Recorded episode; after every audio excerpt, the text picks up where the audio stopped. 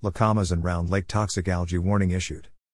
Clark County Public Health issues toxic algae warning for two Camas lakes.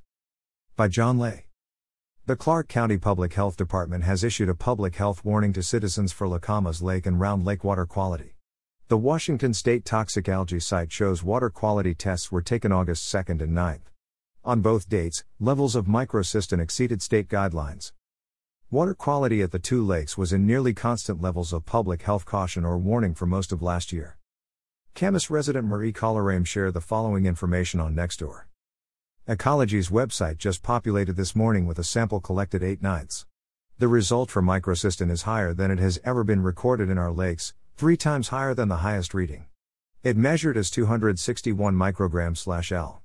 This is over 40 times the state guideline of 6 micrograms L, well over dog kill level. She shared that microcystin is a liver toxin. Symptoms include rash, hives, or skin blisters, skin contact, stomach pain, nausea, vomiting, diarrhea, severe headaches, and fever, ingesting, and runny eyes and nose, cough, and sore throat, chest pain, asthma like symptoms, or allergic reactions, inhalation of particles. Coleraine mentioned the city's social media post that one person's dog wound up in the emergency room last week because of algae toxins. The city of Camas shared the following warning. Please remember that harmful algal blooms have been reported in Lacamas Lake and Round Lake. Toxins from algae in the water can harm people and kill animals. Shallow areas have more opportunity for algae growth, please avoid those areas. CCPH advisories. An area citizen reported her family dog got sick from the water. Our dog ended up in the emergency room this week due to this, she said on social media. They had walked the dog on Lacamas Creek, downstream of the two lakes.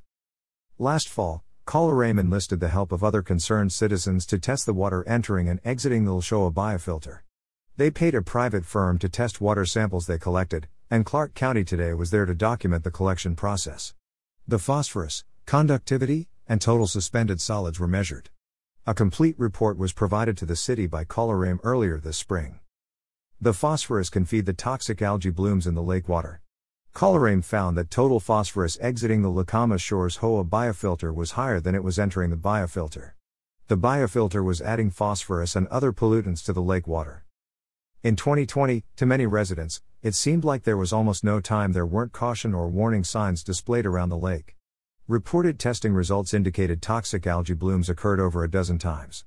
Various toxins exceeded state guidelines multiple times during the year. Microcystin exceeded state guidelines 14 times and anatoxin exceeded guidelines once.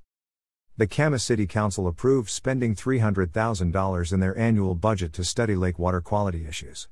On June 7 they authorized spending $106,400 for a consultant to further study Lacamas lake water quality issues. They expect a report next spring. The health department advises that citizens and their pets should stay out of the water. Do not consume the water. You shouldn't fish, Swim or boat in the water. It is important to avoid contact with areas of scum and activities that provide a higher risk of exposure during a harmful algal bloom event, they say.